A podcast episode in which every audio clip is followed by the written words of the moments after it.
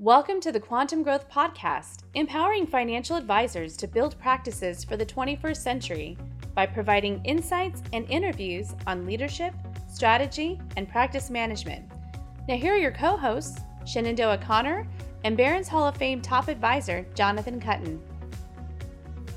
Welcome, everyone, to the Quantum Growth for Financial Advisors podcast. We are excited to be back once again with another great guest. Always with me as my co host is Barron's Hall of Fame advisor, Jonathan Kuttin. Say hi, John.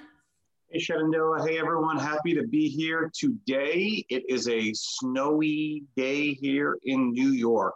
Um, I am super excited to have what's actually become a good personal friend um, when I bring certain guests on, I just wonder how much we'll bicker uh, on air here a little bit. So we'll see. Um, but I wanted to formally introduce Scott Wetzel. Uh, Scott is with Skyview Partners and um, really excited that he took some time out today to join us. So, Scott, I wanted to give you the opportunity to just introduce yourself and tell our audience a little bit about who you are and a little bit about what, what you do. John, first, I am absolutely honored to be a guest uh, uh, uh, on the podcast uh, today. So, and sorry to hear about your snowy troubles. It's a uh, it's a challenging 65 degrees here in Southern California, and um, being a uh, northern Minnesota native, I'm enjoying it. So let's let's get after it out here today, right? so, very briefly on Skyview, what we do, who we are. Uh, we own a listing company, which is the Advisory Practice Board of Exchange, or more simply APBOE, which, if you're not aware of it currently, APBOE is we, have tried to create a Zillow like experience for sellers to list their practices throughout the country. And then advisors, as buyers, to go on for absolutely no fee whatsoever, register as buyers, and really compete for practices. Uh, in addition to that, we own an investment bank domiciled in Southern California, uh, very strategically, obviously. Uh, that right now, I think we're working on uh, 12 sell side engagements all over the country. I think we have three right now in California alone, uh, as well as uh, our primary source of revenue and where we, we were founded is around our credit facility in Minneapolis. And by the way, all three companies are solely based on the RIA marketplace. We we don't finance accounting practices, insurance practices. So we don't do investment banking for any of those practices. We are solely focused on the wealth management industry. It's all that we know. We know it well. We don't know anything else. So we're not comfortable uh, providing investment banking or financing services to anything outside of our industry. So you're you're not very busy, Scott. You don't have too much going on. It sounds like.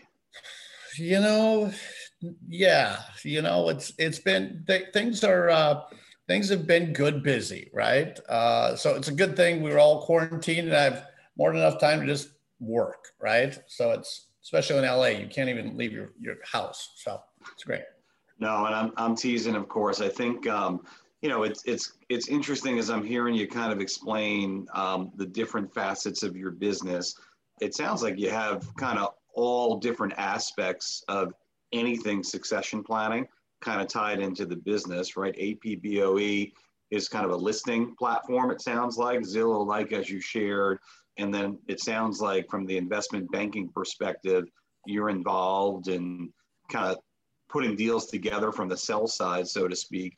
And then lastly, it sounds like, you know, the, the founding of your business uh, was actually helping advisors uh, finance, right, transactions. And I just wanted to clarify for my own purposes, you mentioned the RIA space. I'm assuming you help RIAs, independent financial advisors, anyone who really owns uh, a practice that they've got true equity in. Is that accurate? Yeah, that, that's that's correct, and it's just a a signal that I spend too much of my time talking to bankers and not advisors these days, and they refer to us all as RIAs. So I yep. try to keep it as simple as possible for our banks, and just uh, we we don't get into the nuances, but absolutely, you know, I'd say 80 plus percent of our, our clients have some type of hybrid model uh, out there. Very few are, are true pure RIAs. Gotcha. Good. No, and that, that's what I figured. I just wanted to make sure I understood it correctly. So, you know, maybe we'll go in the order you mentioned things. Like, tell us a little bit more um, about APBOE um, and maybe again what it stands for. But tell us a little bit about kind of what what you guys do there. So, as you pointed out, you know, our bread and butter is the finance biz at uh, at, at Skyview. Started started the business around recognizing that uh, Live Oak Bank is our number one competitor, and they do a tremendous job, right? But there was only really one provider in the marketplace, and uh, at the time, only providing SBA loans. Uh, we, we came in the marketplace uh, and, and provide conventional non SBA, which there are advantages to both programs. But commonly, if you qualify for conventional, you don't need a government guaranteed product. And we won't get into the nuances of the differences, but in some cases, we utilize an SBA product. But as we became more, you know, entrenched in the financing business, we felt that there were some holes in the M&A process as buyer and seller were making their way towards uh, Skyview Finance. The first is that we felt that sellers were coming to market and experiencing a, an adverse uh, seller experience with the current uh, mediums or platforms that were in the market that um, were more like a listing board service and, and less of uh, a service that was more accommodating to those sellers.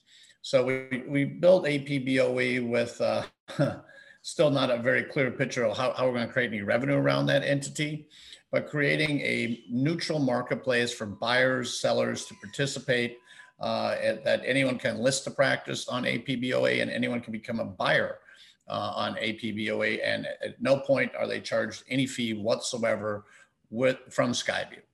Uh, so I strongly recommend if you are in the business of acquiring more practices, I believe, I was looking today, I think we have 14 engagements uh, throughout the country, uh, roughly uh, today on APBOE and register as a buyer. Probably take you 15, 20 minutes uh, to get registered. Then we do assign a purchasing power score to each buyer. I think you're doing quite well in this category, not surprisingly. Uh, and, and, in terms of it, we do also post a national a ranking. Oh, you fell to number two in the country. So I, I, I hope uh, that doesn't offend you too greatly. Uh, but, I, I, I, saw that. I want to meet who number one is.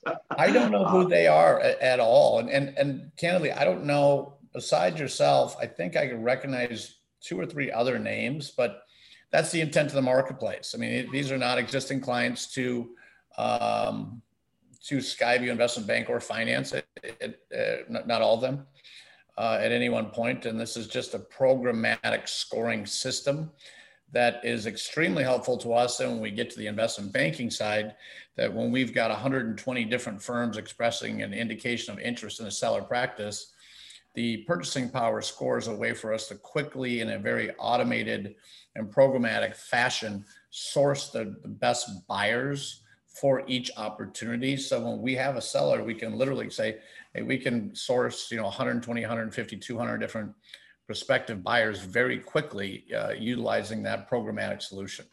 And, and maybe um, it might make sense to go in a little bit deeper about the purchasing power. Like, what factors are impacting? And and so, like, if if a potential advisor is looking to get in the acquisition space, you know, and you're here, and we know John. I'm sorry, John, that you're number two today, but I'm sure you'll be back to number one soon.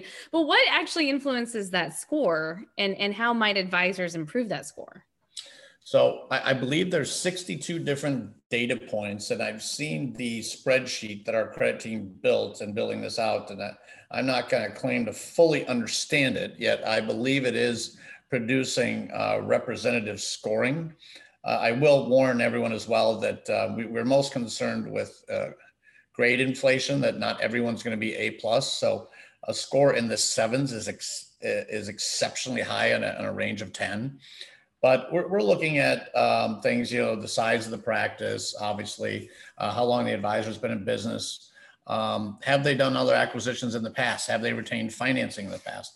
Are they credit worthy? You know, that's one of the options that you can do with the scoring is you, we can perform a, a, soft credit pull to see if you're actually uh, uh, can retain bank financing. Uh, but as you go through, it, it's a lot of things around do you have an investment ph- philosophy? What's your service model philosophy? Uh, do you have a team in place that's scalable to actually purchase another practice, or you're a solo practitioner that would really kind of preclude you from acquiring a more ensemble practice? unless of course you're willing to uh, accommodate those employees in the in the overall practice that builds that score out for each individual advisor or practice.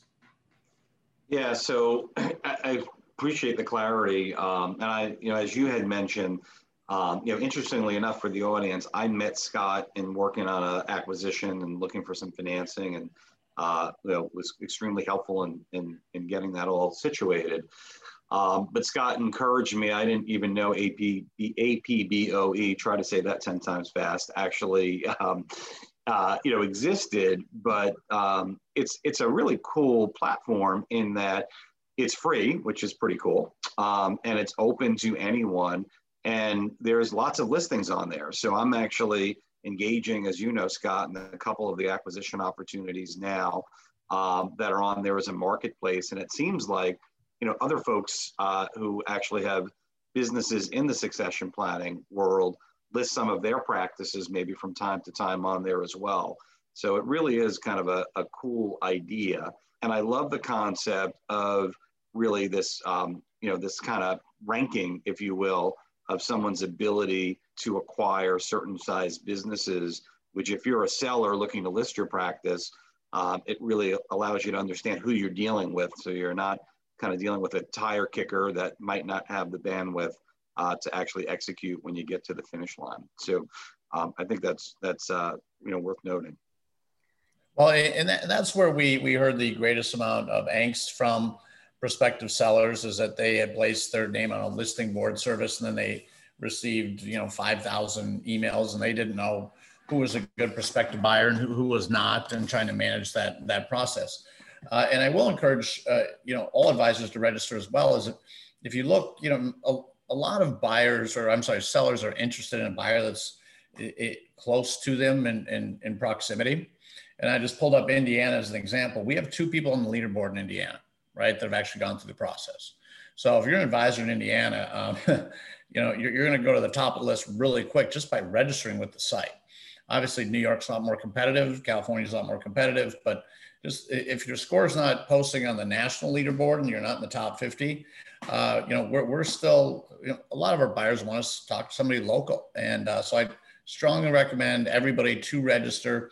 If you come up with a score that doesn't seem to make sense, we do have a buyer representative uh, uh center that uh, the individual will help you work on your score to get you the best possible score given the metrics that, that you provide. No, excellent.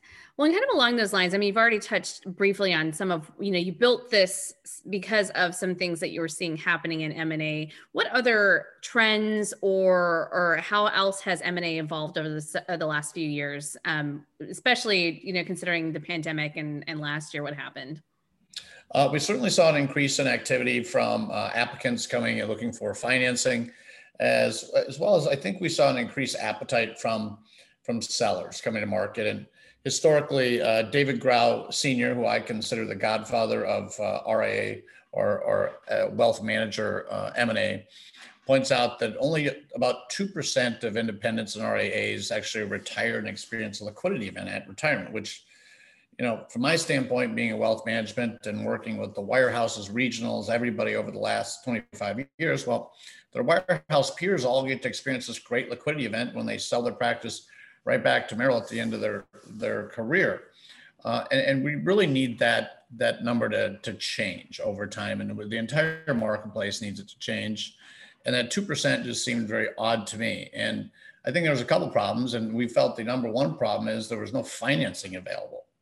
Right, that if you're an advisor and you want to sell your practice, you had 100 million in AUM, and you're doing a million bucks, and you, that two million you have to get it over a seller note over four to six years, and so we, when we brought in bank financing, the option to get 100% uh, bank financing at closing, maybe subject to some uh, holdback provisions, assuming the sale goes well, the conversion goes well, we felt that would bring more sellers to market, and I, I believe it, it has.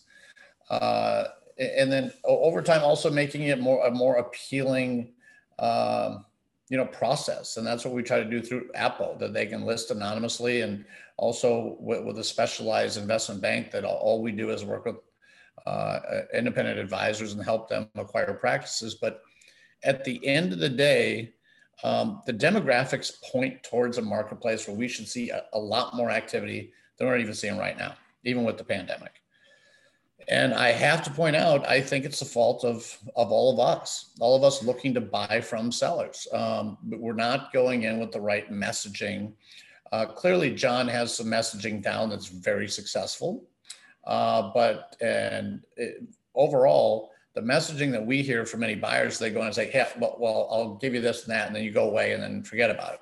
And they forget to, you know, really talk to the seller and say, like, "Hey, recognize you built this over the last 20, 30, 40 years." This is your baby. This is your identity. And it's look, this is sales. This is like what advisors are good at. And for whatever reason, they've decided not to utilize that charm and sales approach when they're talking to prospective sellers of just saying like, hey, you know, what are you planning on doing over what timeline? And then what do you want, you know, your professional and personal life to look like post transaction? Instead of just going to, you know, sellers and saying, hey, I'm going to write you a check or you're going to finance this and you're going to go away.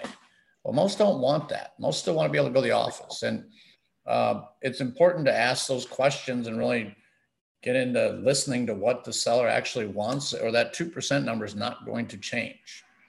Yeah, Scott, I mean, really well said. You know, kind of that's, you know, I guess the industry calls it the stay and st- sell and stay now, right? Um, seems to be becoming a lot more prevalent, and a lot of the transactions that we've done of late are you know acquiring advisors and retaining them uh, just in a slightly different capacity, uh, but really able to do the work that they like to do. Uh, and it's interesting you say that. Um, I think so many advisors, you know, we get the questions a lot around just like, you know, why can't I find practices when I do? You know, I don't win them, and it's because they're in the the weeds, right? They're focusing on, you know, uh, the price and the terms and uh, you know tripping over 5% in price or 10% in price as opposed to seeing the big picture of actually you know how hard it was for that person selling their baby as you said uh, to build that thing over 20 30 40 years so couldn't agree more um, i just want a, a, quick shift of gears as i often do um, as we're talking together and you and i have talked a lot I could share, I actually don't know exactly what you mean when you say you've got this investment banking division. So maybe you can just share um, what that means. Like what what do you do if if an advisor kind of engages that part of your organization? I think that would be helpful. Well, candidly, when I bought it, I didn't know either. So I've, I've, I've uh, come up to speed now. Uh, so from the investment banking standpoint, we only do uh, sell side engagements.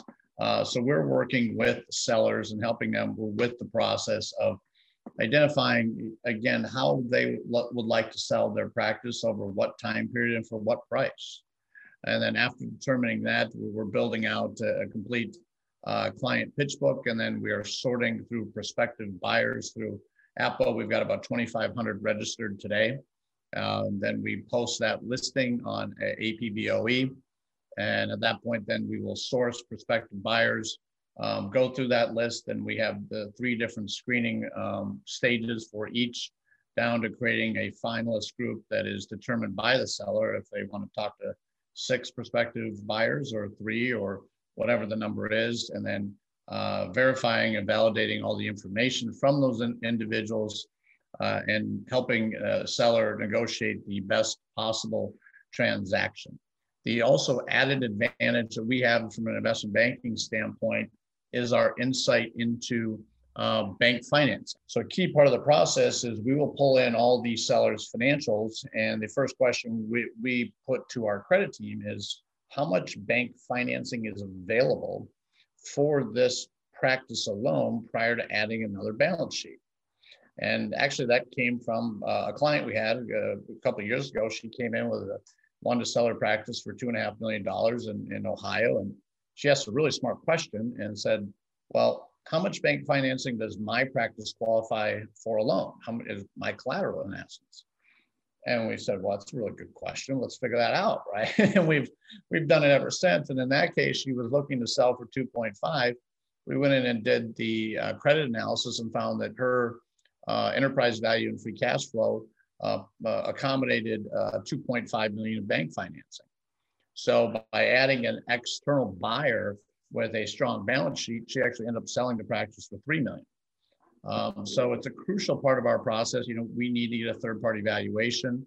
Um, you know, that's important for LTV uh, calculations, but really at the end of the day, it's up to buyer and seller to determine that price. As long as a bank agrees with it, um, we've seen multiples increase um, quite discernibly by um, including bank financing, and that's pretty intuitive, right? If you inject liquidity into a market and longer amortization periods, prices go up.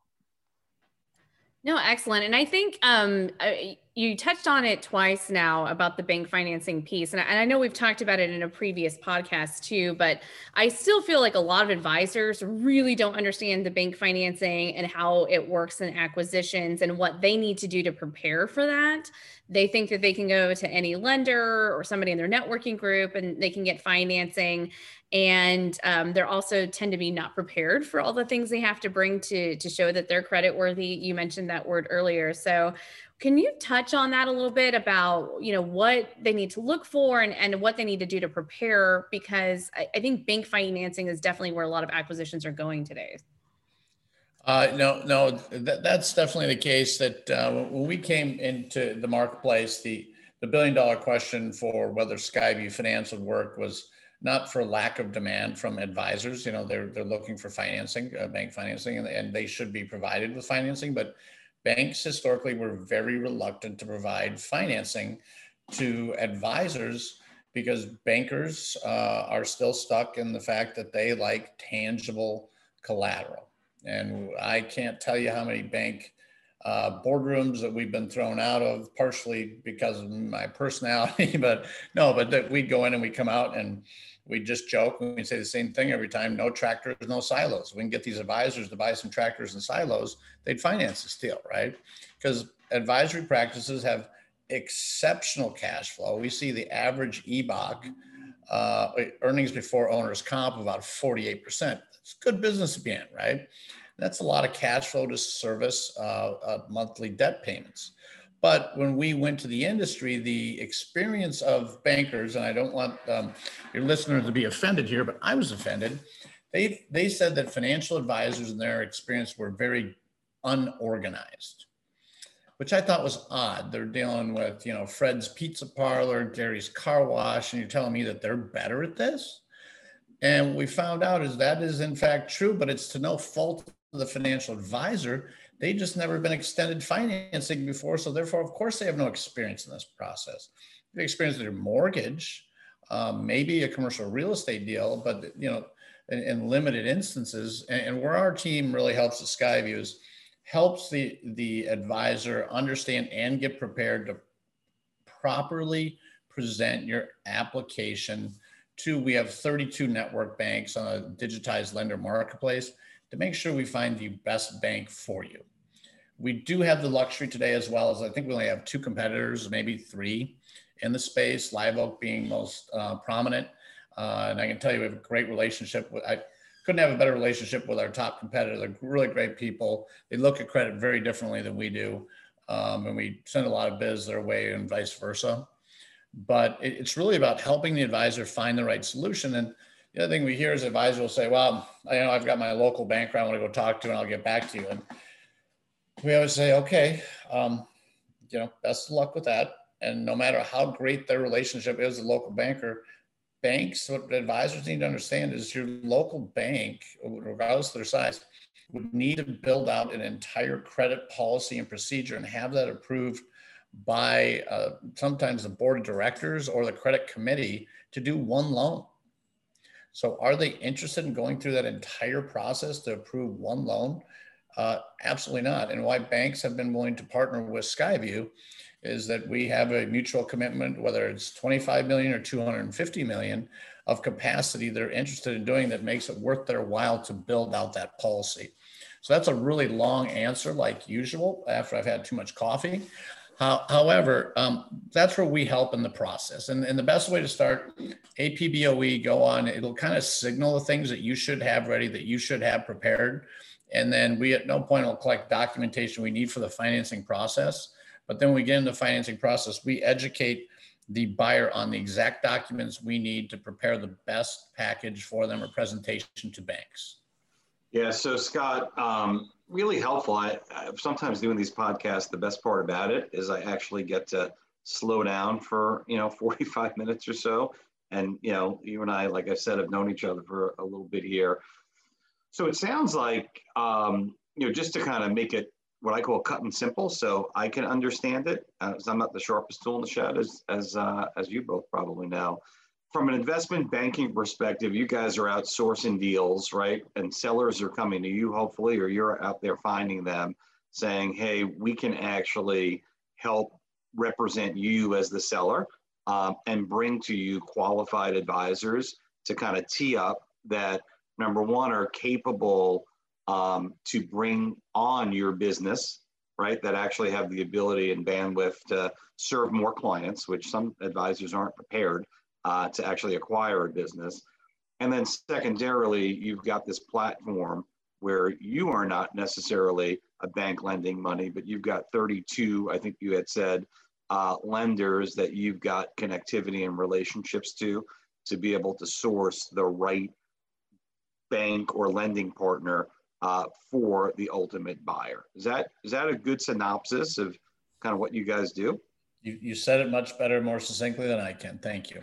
Yeah, I was gonna say, man, why didn't you just tell me what you did all these years? Jeez, it was that, that easy all along. I don't know. I mean, you know, you get in the you get in the woods and all I see is trees every day. You know, you probably feel the same way. I'm looking at trees every day and it's yeah. Cheapers. I, I, I gotta see the forest. Thank you. I, I gotta write that down. Can I I gotta I gotta listen to this well, we do have it recorded. Just FYI, you will be able to listen to this again, and then you can you memorize your your spiel for next time.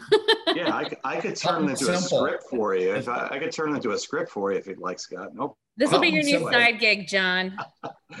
so no, and I'm teasing, of course. I, I think I had most of the pieces, but honestly, it, it's helpful to kind of connect the dots.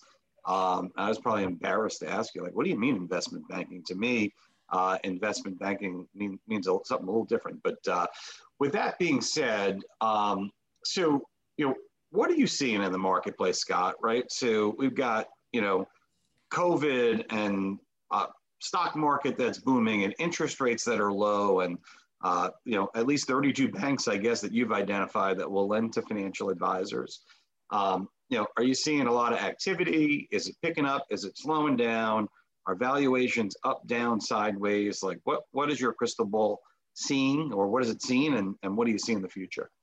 So we're certainly seeing a surge in M&A activity as a result of, of COVID. Uh, number one, we, we kind of were clearly very concerned in February. We, we actually closed zero transactions February 2020.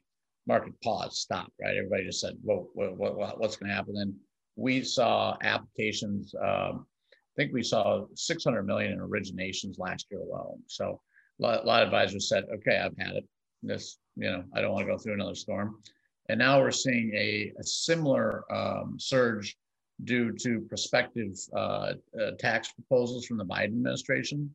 And there's certainly an urgency to get transactions completed prior to year end this year uh, on, on both sides of the house. Um, from a financing standpoint, we are seeing our banks continue to drive down the cost of capital as they become more familiar with the this space. And I can tell you the billion dollar question that banks always ask us is, well, this is great, you know, and it seems like Live Oak's portfolio has done well, but we've never witnessed, um, you know, th- these borrowers through uh, an adverse market.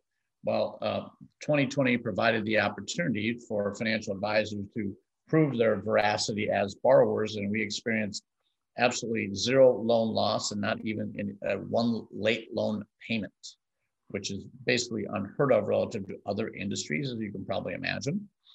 Um, so the access to financing has increased. The cost of capital has gone down. The number of sellers coming to marketplace is increasing as well. And we are certainly in a position where we are of the opinion that that practices are currently undervalued. And I know that people are actively engaged in buying. Uh, that's I, am not uh, you know their favorite person, but you got to keep in mind if you own a practice right now, I'm also telling you that's worth a lot more. Um, but as as you add bank financing, it's like any market. If you're going door to door and asking people to sell their house on a contract for deed, well, it kind of mutes the price. Also, you come with a 30 year mortgage, people are going to afford a lot more. If I mean, if I was looking at a five year mortgage or a 30 year mortgage, I'd be living in a totally different neighborhood right now, right? that's a bad analogy, but it's close to the point that uh, you inject liquidity into a marketplace and prices are going to rise. And our average investment banking engagement is priced at about a 3.5 multiple on revenue right now today. And we're closing those transactions. So prices are increasing. And the last part of it is, is you know, the PE community is, you know, we're very anti-PE and, and PE back consolidators. And um, they, they promote a narrative uh, out there that, pro- that practices are overvalued to the market, which is absolutely not the case. And give me one example where PE is going in and buying up any other industry that's overvalued. I mean, these are these are smart people, right? They're not terribly entertaining or engaging, but they're smart nerds and they buy up a lot of practices and tell advisors their practice isn't worth anything. We believe the opposite. Yeah, no, well said. And I would say if I put my advisor hat on, um, we probably have Shenandoah to lead out the part where you talked about undervalue uh, practices.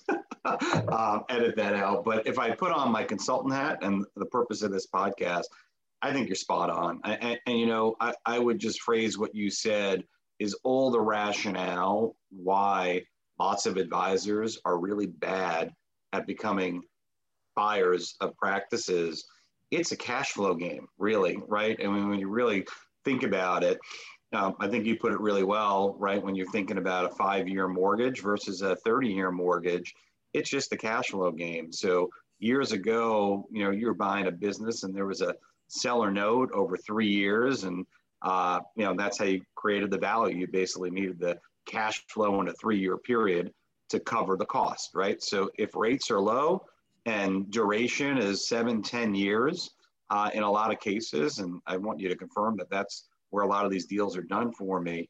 Um, then yeah, if, if you can make the thing create more cash flow, it just sounds like it makes sense that the value to the seller is, is higher because everything ultimately, when you put it on the spreadsheet, works out.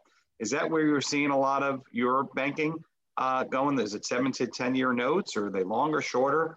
So we, we have codified uh, our terms and, conditions to uh, help the, the bank to make it more scalable to all the banks that each deal is not different, right? So in every case, we're looking at a seven-year term and a 10-year amortization schedule uh, for, for every possible transaction. And kind of related but not related point, interesting stat from last year that only 13% of our uh, closings required any buyer equity infusion at all. And of that 13%, uh, the average was only 15% of wow. buyer equity needed.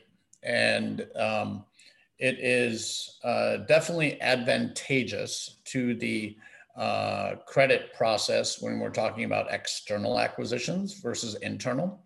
Internals benefit from continuity of personnel and philosophy. Whereas when you're talking about an external acquirer, you're bringing two balance sheets together. And those transactions typically, to your point, cash flow very, very well. And I always point out to buyers that um, your, your ability to acquire and obtain financing is only limited to your ability to find uh, collateral and cash flow and practices to acquire. Yeah, no, it, it makes total sense. You know, the you referenced a client of yours that was a seller, right? Who I think kind of asked you to do this and, and determine uh, what her borrow power was from her own practice. And, you know, it just, if you start thinking about it mathematically, right? If you have seven years or 10, a 10 year amortization, right? Um, to pay off something that you're giving, in your words a minute ago, call it a three and a half times multiple, which is quite frankly higher uh, than most of what I hear in the industry. You just spreadsheet that. You know, most advisors' businesses uh, are not that top heavy from a payroll and expense perspective. So these things are going to cash flow out over and over and over again, uh, which seems to be your thesis. If correct me if I'm wrong, as to why they might be more valuable. Yep. Uh, you don't give yourself enough credit. You, you get this and really fully understand this well. Uh, and, and that's exactly how it works. Uh, that the, the, these deals absolutely cash flow. And, you know, from buyer and seller standpoint, uh, you know, you get the seller that gets immediate liquidity. From buyer standpoint, you know, you're looking at a longization period and you're, you're probably in the black in year one when you're doing all this work instead of a three-year seller note that you know you're in the red those first three years when you're going through all the pain of moving the practice and and also you probably don't have a lot of sellers even interested in doing the contract for deed transaction right yeah no totally agree and uh, i think i heard a compliment in, in there so thank you i don't get a lot of those from you uh, so I, it's, it's not easy that. with you it's it's challenging you know it's not Yes, but I pick up on them, don't I? Which is good. so I, I, I, I, I heard it, and I'm going to take it, and now it's recorded. So that's a, that's a good thing. So I forgot about that. Yeah, yeah. You won't be able to live it down now. Sorry. Uh, no. As long as I don't all, see it print anywhere, I'm good, right? we we all need. Oh, Shenandoah t- transcribes all these as well. So yes, it'll be all over. Scott Wetzel yeah. thinks I'm great. I heard it. That's great. So let me ask you this, Scott. I mean, um, you got a lot of stuff going on, right? And um, I, I, I feel like you've really um, positioned yourself. Let me throw a compliment back at you, I guess. Here we go. Um, well, in that you're kind of swimming in the middle of where I think the industry's going, right? So, you know, you talk about, you know, red oceans and blue oceans.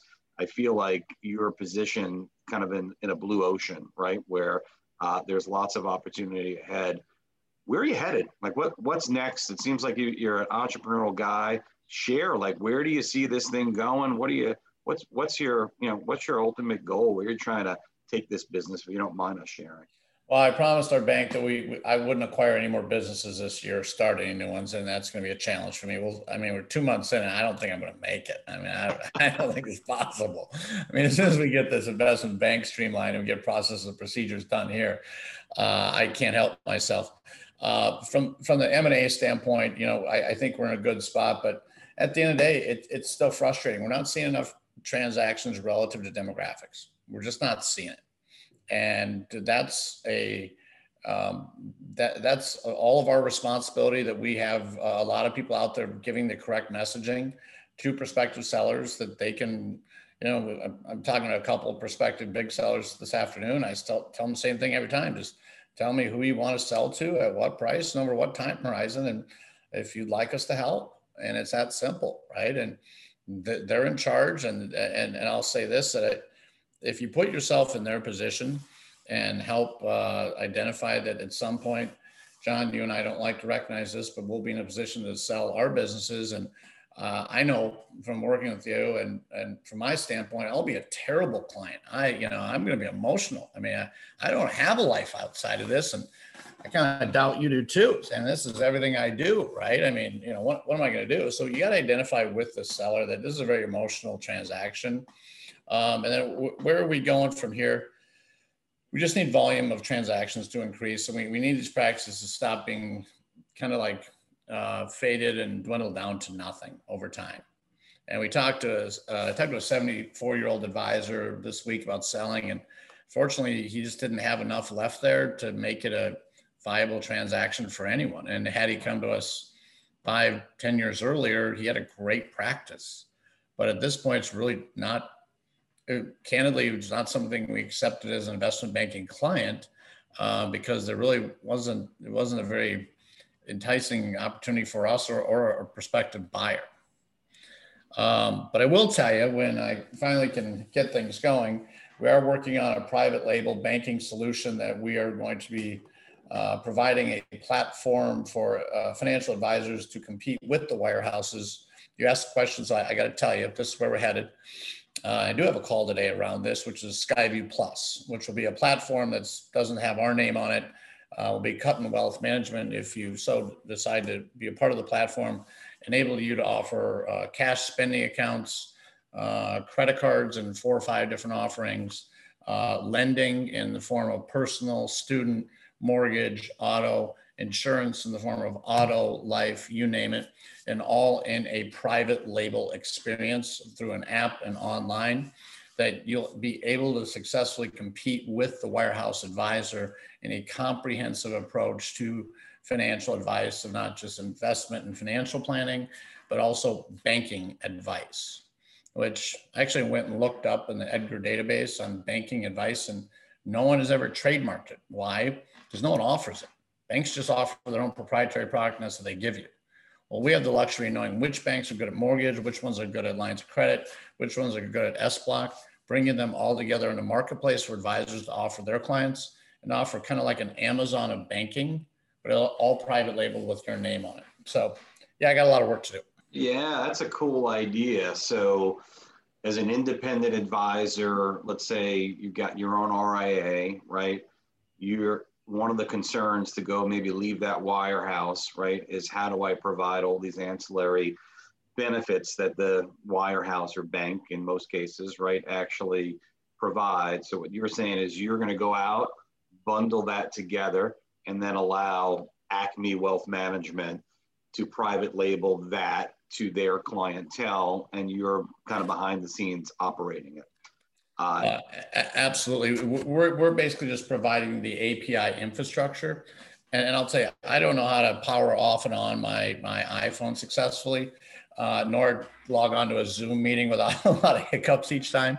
So as we venture into starting a fintech, it's, it's challenging. But what I'm learning is the fintech community is really just like Legos where you put together these different APIs that provide, you know, Plaid for one service, um, Galileo for another service, and you're you're kind of these building blocks of different APIs, and you just you get them all to work together to provide the best solution and then marketplace technology for each loan uh, uh, sector or vertical um, that really provide a, a super competitive offering uh, for the independent advisor to really say like, hey, we're not just offering B of A products. Um, we can go out and source this in a, in a marketplace. If you're looking for, you know, a, a remodeling loan, we, we will have 10 different banks to choose from that in real time competing for that business. And the number one reason why wirehouse advisors don't go independent is their concern about losing the banking business for with their clients because that that makes for a very sticky client. Um, so and and also for the financial advisor, you want more transparency into the complete financial picture of your client. This will truly provide that, that you'll have view only access to that entire portal from the client and, and essentially uh, act almost as if the, the financial, uh, your, your office can serve as almost like a bank branch in, in every essence. Love it. I'm getting your shtick, Scott. You you actually play dumb and you're really really smart. I got it. I got it. I think I'm better at playing dumb though. I'm good at that you know, and I have my moments, right? I mean, that's no. that's that's my primary. That's how I'm typecast. I, I, love it, man. No, listen, you are uh, certainly one of the things I've always uh, respected about you is you're an entrepreneur helping entrepreneurs, right? And that's I, I think you get, um, you know, as someone who buys businesses like you mentioned before, not necessarily, you know, wealth management firms, but in your own kind of uh, industry there, you get what it's like to be a buyer uh, and certainly are a, a super successful uh, entrepreneur. So um, I'm looking forward to seeing what's next, Scott. We haven't known each other for all that long, um, but I've been, you know, really impressed with everything that you're doing. So congrats on all your success. So before we wrap things up here, um, I found today to be super intriguing. Anything that we didn't ask that maybe you were hoping we did, or anything that you wanted to share and then I know Shenandoah will certainly kind of wrap things up with how to kind of find you and APBOE and uh, all of the organizations that you are uh, are part of. Anything that we missed, perhaps? Uh, you, you, know, I don't think so. I, I, think the main thing for people, and you know, if you ask a room of 100 advisors, you know, who's a buyer, it doesn't matter their age or or the position that you know, you know, 99% raise their hand as a prospective buyer. I'd say that um, the next step is actually take take action. You know, we're, we're not asking for a thousand dollars a year in subscription fees to join APBOE. Just go out, join the marketplace, learn what to do to get prepared. So if you do find an opportunity, uh, or or we source an opportunity for you, that you're actually prepared to, do so, and that that process will help you get prepared. And I guess everything we've built has tried to create greater efficiencies in the M&A process for the independent community between the listing investment banking and financing, we built as much technology and processes and procedures to make that as efficient a marketplace as possible from beginning to end. So we just need more participants. Yeah, I'll give you my my little uh, shameless selling for you. It's uh, you know, there's so many advisors out there that either are thinking about selling their business or looking to buy businesses, right? Um, that just complain that they're not, they can't find them, or there's no buyer for me, or whatever it may be. Um, you've made it turnkey, right? So um, it'd be kind of be foolish for free not to actually have a listing uh, and vet your business and be in that ecosystem. So I, I would highly recommend it as well. So Scott, with that, um, thank you very much for joining. It was fun teasing you a little bit, and uh, I guess you're on my show, so you didn't tease back the way you normally do, which you could. Well, but, uh, but there is uh, a lot of material there.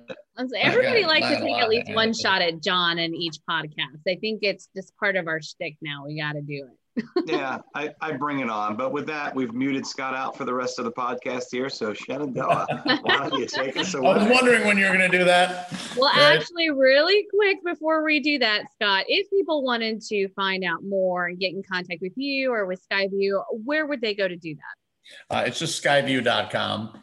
Uh, and then you'll find all the links to APBOE, and, and that provides you with insight into all of our three services between listing, investment banking, and financing um, as well as my new corporate headshot that John uh, relentlessly gives me a hard time about, uh, just because I lost weight for about a one month period, then gained it all back. But I got a picture in during that time. Um, so I, have been trying to wonder, encourage him I, to get an ulcer too. I, I just thought it could have been maybe a younger brother of yours. That's all. And quite frankly, I'm jealous of a really good head of hair that you have there. Uh, Photoshop is an is an amazing tool. I don't know how to use it, but somebody does in my staff, right? Well, and a lot of people these days are still trying to to use those college pictures on their LinkedIn and things like that. So, I mean, nobody ever really looks like they look in their picture in real life. So, especially I, I think a lot of people are figuring that out now during COVID with all the Zooms that that nobody really is using an updated picture. So I think we're all fine. Yep. Well, thanks again, Scott, for joining us. This has been a great topic. I think we've learned a lot. Um, you brought up some great points, and we will definitely be highlighting them in the future. Um, and I do feel we'll probably um, be speaking with you again in the near future as things evolve. Um, thank you once again, everyone, for listening. If you know someone that you think would be a great guest for the podcast, or you yourself would like to submit yourself, um, please go to the website fill out the form. We are always looking for great guests, either financial advisors who have a proven system for growing a practice or have done something really creative to grow their practice, as well as experts and consultants and other providers who help support advisors looking to grow. And don't forget to subscribe, like, and share the podcast as well if you found it useful. And tune in next week as we bring another great guest onto the show. Thank you, everyone. Thank you for listening to today's episode. You can find the episode show notes and subscribe for updates by visiting cuttonconsultinggroup.com forward slash podcast. Make sure to subscribe and download the episodes on your favorite podcast app, and we'll see you next week.